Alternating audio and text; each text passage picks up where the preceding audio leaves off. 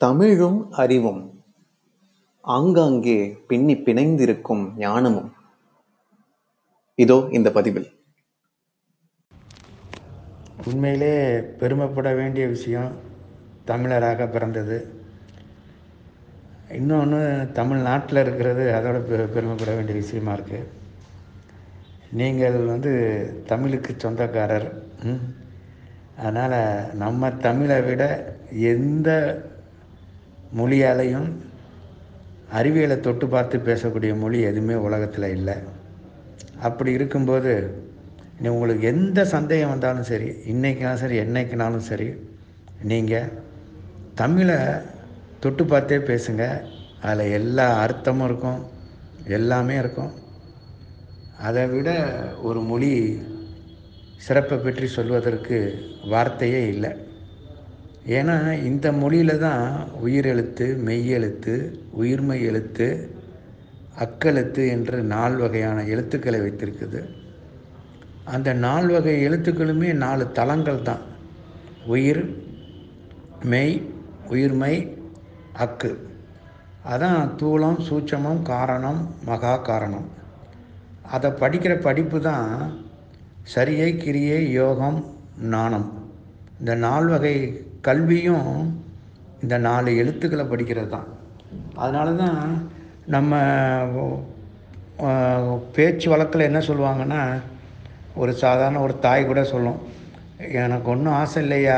என் பிள்ளை வந்து ஒரு நாலு எழுத்து படிச்சுக்கிட்டா போதும்யா? எந்த நாலு எழுத்தை படிக்கணும்னா இந்த நாலு எழுத்து தான். இந்த நாலு எழுத்தை படிக்கணும் நாலு பேர் சொல்கிற மாதிரி வாழணும் அப்படின்னு சொல்லுவாங்க. நாலு பேர் யாருன்னா மாதா பிதா குரு தெய்வம்.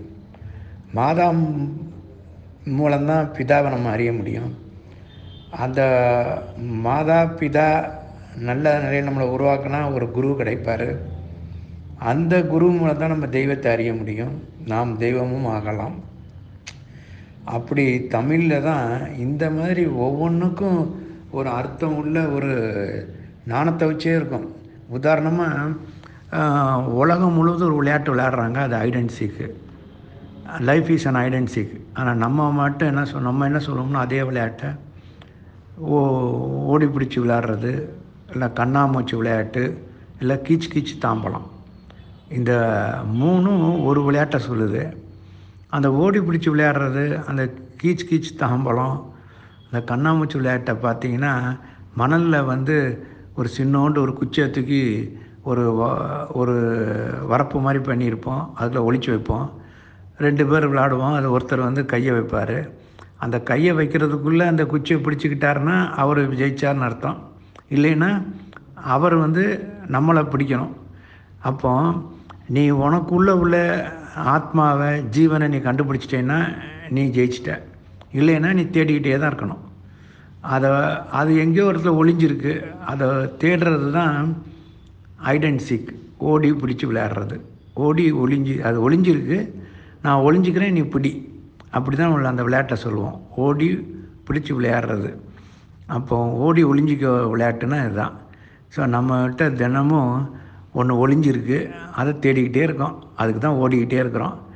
அதை கண்டுபிடிச்சிட்டோம்னா இந்த ஓட்டம் நின்று போயிடும் அப்போ தான் நம்ம வெற்றி பெறுறோம். இந்த நாண விளையாட்டு உலகம் முழுவதும் விளையாடியிருக்காங்க. ஏன்னா அது இங்கிலாண்ட்லேயும் ஐடென்சிக்கு விளையாடியிருக்காங்க அமெரிக்காலேயும் விளையாடியிருக்காங்க சைனாலேயும் விளையாடியிருக்காங்க.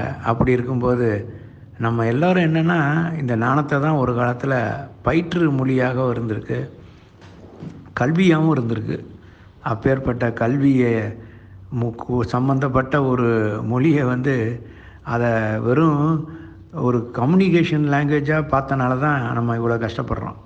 நமக்கு முன்னாடி முதல் முதல் இருந்த மக்கள் வந்து அதை வந்து ஒரு நாண மொழியாக பார்த்தாங்க. அதை உணர்வு மொழியாக பார்த்தாங்க. ஆனால் அது காலகட்டத்தில் வர வர என்ன ஆகி போச்சு?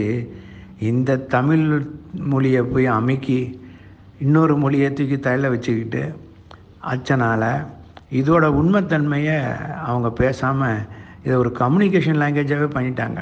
எப்படி ஒரு ஆங்கிலம் மற்றதெல்லாம் இருக்குமோ ஒரு செய்கை மொழி மாதிரி பயன்படுத்தினால தான் இதோட ஆழ்ந்த கருத்தியல் நோக்கம் நமக்கு அறியாமலே போயிட்டது. இன்னமேலாவது நம்ம மொழியை கருத்தியல் இயக்கத்தோடு பார்ப்போம் வெற்றி பெறுவோம்.